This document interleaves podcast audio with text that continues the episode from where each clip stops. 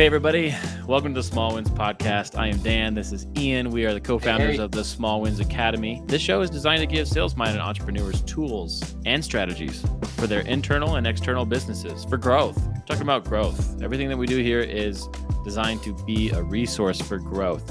Special hello to the champs in our Small Wins Society. Like always, to kick it off, here's, here's the truth. As a brand strategist, I'm always swimming in the deep pools of communication strategies and target audience research and communication clarification. And so I'm often having conversations with Ian about all of this. And in doing so, we're always kind of pushing each other back and forth on distilling the practice of refining how we find our ideal client or our target audience or our avatar. And no matter what, there's always seems to be so much to it. We keep trying to strip away processes and strategies, but when it comes down to it, we're like, well, this too also needs to happen. So the other day, Ian and I were chatting about it, and he just said to me, like he does sometimes very point blank, well, then what two questions would you ask? Just do two. Where would you start? What are the two things that you say with somebody to help them do their target audience? I sound just like that too, so it's spot on. it might, it actually, we get it a lot how much we sound like each other. and when I think back to all the businesses that I've partnered with, um, where I've been on large scale brand concept development or video projects with them, and fundamentally, we always start with brand strategy and we start with branding foundation. And there's two questions that I always come back to. It's it's the question of what problem do you actually solve? And then the second question is why does it matter? And the thing is is most of my partners in the past answer that question incorrectly. They sell uh well, I sell um I sell Pop Tarts. And like, why does it matter? Uh well, because everyone needs to eat. And I've never actually worked with Pop Tart, but that's just a simple example of how a business could answer those two questions and be wrong. Yes, you I sell. because the two questions are they're not wrong questions to ask. It's They're like- not. it's the finish line that we want to get to. Right? And those two questions themselves, if you're not in a if you don't already have the posture of digging very deep, you never get the true answer that you actually need, which is why I don't think, yeah, those questions aren't flawed. They're great questions if you are a brand strategist and you are sitting down with a brand in front of you and you're building the target audience. But what about when you are just a real estate agent or a, uh private line insurance agent? What if it's very specific to what you are doing and your mind isn't on a holistic picture? Ian brought up this concept. He said, you know, I'd heard this somewhere about asking one question five times, the same question over and over. And I was like, is it why? Is it the why? And he's like, yes. So, uh, and I loved Ian shared it. And I was like, right away, I was like, well, there we go. This has got to be something we talk about on the show because I think some of us intuitively answer this question when we're digging into our target audience. But I don't think intuition is enough to say that this is a shared experience in entrepreneurship. So I want you to tell that why story that you had mentioned. yeah, for sure. And this is because if we were to make a peanut butter picture spread, peanut butter spread picture, man, I really stumbled over that, right? But you've got a lot of competitors in your space, and what they do argumentatively is very similar to what you do, but your ideal client is likely very different than theirs. And so there's a pitfall that gets created in trying to find the answer, Daniel, that you just said, or to the is to the two questions that you asked. What problems does my offer actually solve, and where does this problem happen for my clients? It's great to know that that's the finish line, but I and you and we constantly talk to business owners that fall into this pitfall, and the pitfall is they have a bunch of frustration around. I just need to know where my ideal client is. I wish I knew where my ideal clients like hung out. It's it's super hard to figure out where they spend time. What's the secret to discovering who my tribe is going to be? Those types of questions. And I think there's the easy way out of that is to answer only ask the questions that you just said. Well, I mean, I don't know, man. You tell me what's the what are the problems that you that your product actually or your service actually solves? If you already are doing a common type of business that has a million competitors, you're going to answer that really vanilla. The Well, same way everyone else is going to answer it. same way that everyone else Yeah. is going to answer it. And so you may think that you've actually gone deep, but you haven't. And so I would say that no matter where you're at on your path in your journey of defining who your ideal client is, asking the why question five times in a row will help you distill it even further. It can always go deeper to some level of specificity and you know whatever there's gonna be someone here blowing us in the chat it's like there is an end right but and this concept this ask why five times you know i wish i'd come up with myself it wasn't it's a really really old concept that probably outstrips even like when people were writing down business books but i would say the first time i came aware of it when i was when it's when i was reading the lean startup by eric ries in addition to a, a you know a handful of concepts that are fantastic for any entrepreneur to understand, any startup to go down the path of. He spends a little bit of time describing this period of his career when he was with Toyota and when they were trying to solve problems and get to the root of why and what they needed to do, that they would go through this process of asking why five times in a row. Because what was essentially the problem on the surface uh, ultimately wasn't the exact thing that they needed to fix. There was something deeper than that.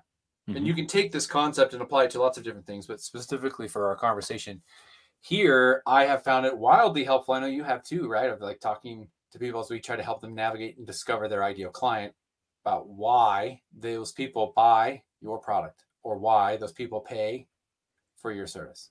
I can think of a time I was having a conversation with a mechanic, a younger guy. Him and his wife had their own spot. He had a lot of questions about branding and about content. He's highly qualified, got a lot of certifications as a specific tech, and that's kind of what he leads with. So, what's the problem you saw? Well, I have the I have full certification for this car model, and so I know every single nut and bolt about it, and I can make the best changes and services, and I do it for an honest rate. And I'm like, okay, but like, why? Nobody knows what that means. So why? He's like, well, I, I do it because I, you know, I want to be good at it. And I was like, why? He's like, well, I like when people uh, trust me because there's not a lot of trustworthy people in my industry. And it's like, why? Well, a lot of people have been bad things have happened to them. And like women in particular, they're taken advantage of. And I was like, why? And he's like, well, the, you know, our culture. And he's like, uh, you can tell. I kept saying why, and his blood pressure is kind of raising a little bit. He's like, I didn't know I was going to answer all these questions. And then it comes down to it was like, well, yeah. why? And I was like, well, our our culture doesn't anticipate and respect women in the way that they should be respected in this industry space. And that's what I do. And I was like, then there's your answer, dude. Not only does this help your branding and your messaging, but now you know exactly how to talk to who you're talking to. And I swear to, I mean, I like watched it's, you know, I get goose, I'm remembering it getting goosebumps because I watched the light bulb go off in his head, you know, and we didn't even do a lot of work together. We just had a conversation about it and pushing why that many times based off of those first two questions gave him so much clarity yeah. and so much confidence. And he's like, right. you know the the thing for a lot of people when and they then, come to oh hold on when they yeah, come to the realization through strategy before they get to the strategy they think why would i invest in that? I'm already already have clients. I'm already doing work. And a lot of times in brand strategy we do work for people and we uh, clarify what they might have already known and we said congratulations. And sometimes they're like well do i get my money back because you didn't learn anything new? He said no now we have research. Now we have we can show our math. Like that's yeah. why it's so valuable to ask these questions so many times because sometimes you will discover what you're missing. And I remember the example that you just shared for this gentleman who runs that auto shop, right? Mm-hmm. By asking the question of why five times, he answered, "What problem do I actually solve for my clients?"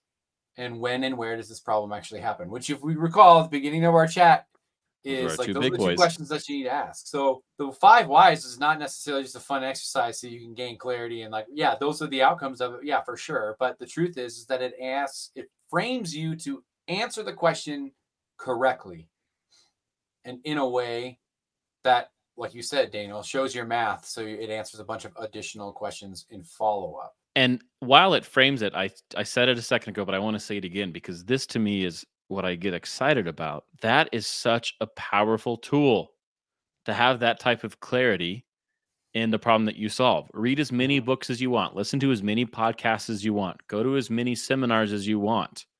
But if you know what you truly do for the people that you sell to, then everything comes clear. It comes simple. The way that you communicate. What content should I make? Should I invest in a content strategy at all? Well, yeah, now I can because I actually know who I'm talking to, and I'm not going to feel like I'm in a sinking canoe with a broken paddle as I'm going upstream, which a lot of people is how they feel when they they think, "Oh, I just need to start putting stuff out there," and they don't know who they're talking to.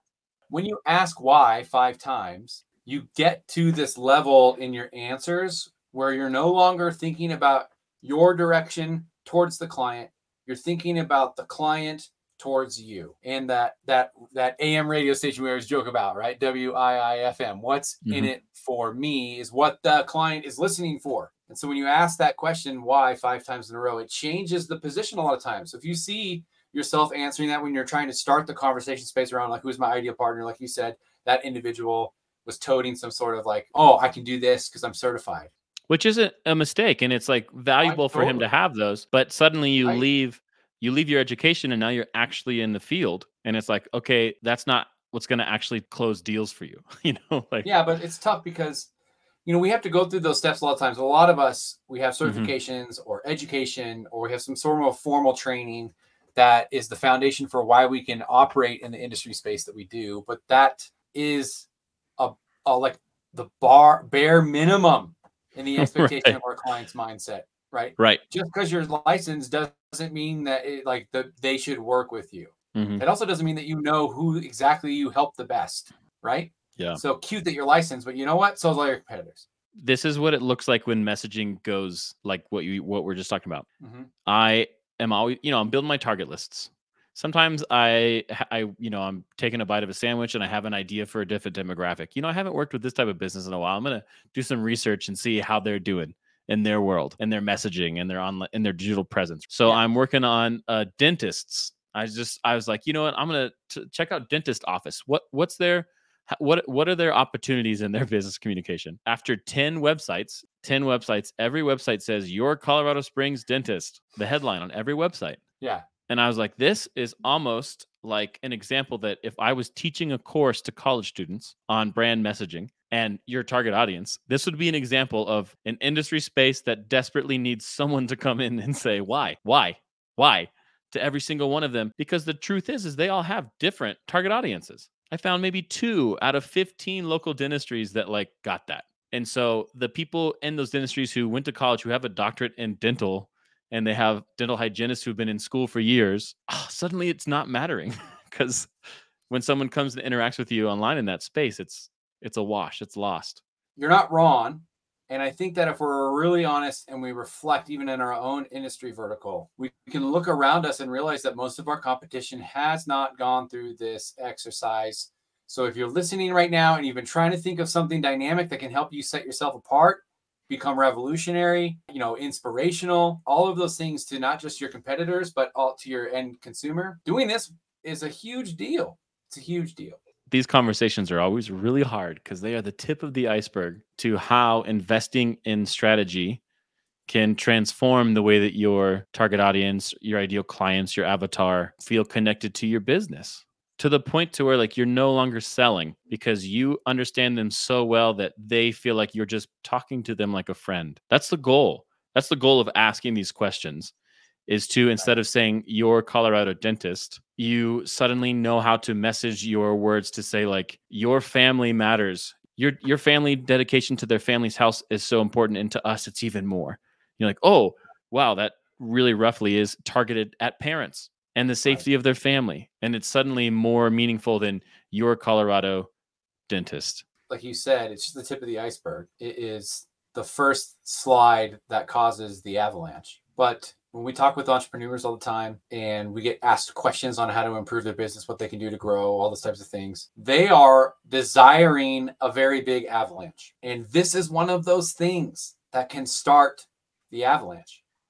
This is one of those things. You you get this right, and you, you like you just said, Dan, you get clarity. You know exactly who you are. Now all of a sudden, your business is is operating a level where like the consumer is just blown away by how much they feel like you care, how much they know. Now they're infectious with the opportunity to not just engage with your brand, but share it with other people that they know, like, and trust. And your business is going to grow because of it. That's the avalanche that we all want. And there's no shortcut. That's why the pitfall of trying to figure out who your ideal client is all the time feels insurmountable. That's why there's a million articles online that just talk to the top high level of like what it is. Oh, get uh, your demographics. demographics. So avatar is like down. Yeah, cool, man. Who the cares? Where are they? Like, are they online? Yeah, everyone is online. Yeah. Facebook just announced that I think they have 3.88 billion users across the meta users. metaverse. That's yeah. that's half of the world. So if the question is where's your audience? Get out of here with that weak question. That's not going to help you refine who you're truly selling to. All right, look, the pitfalls that we were talking about before, we even in at the Small Wins Academy, we fall into them ourselves when we're trying to make sure that we are uh, addressing our ideal client.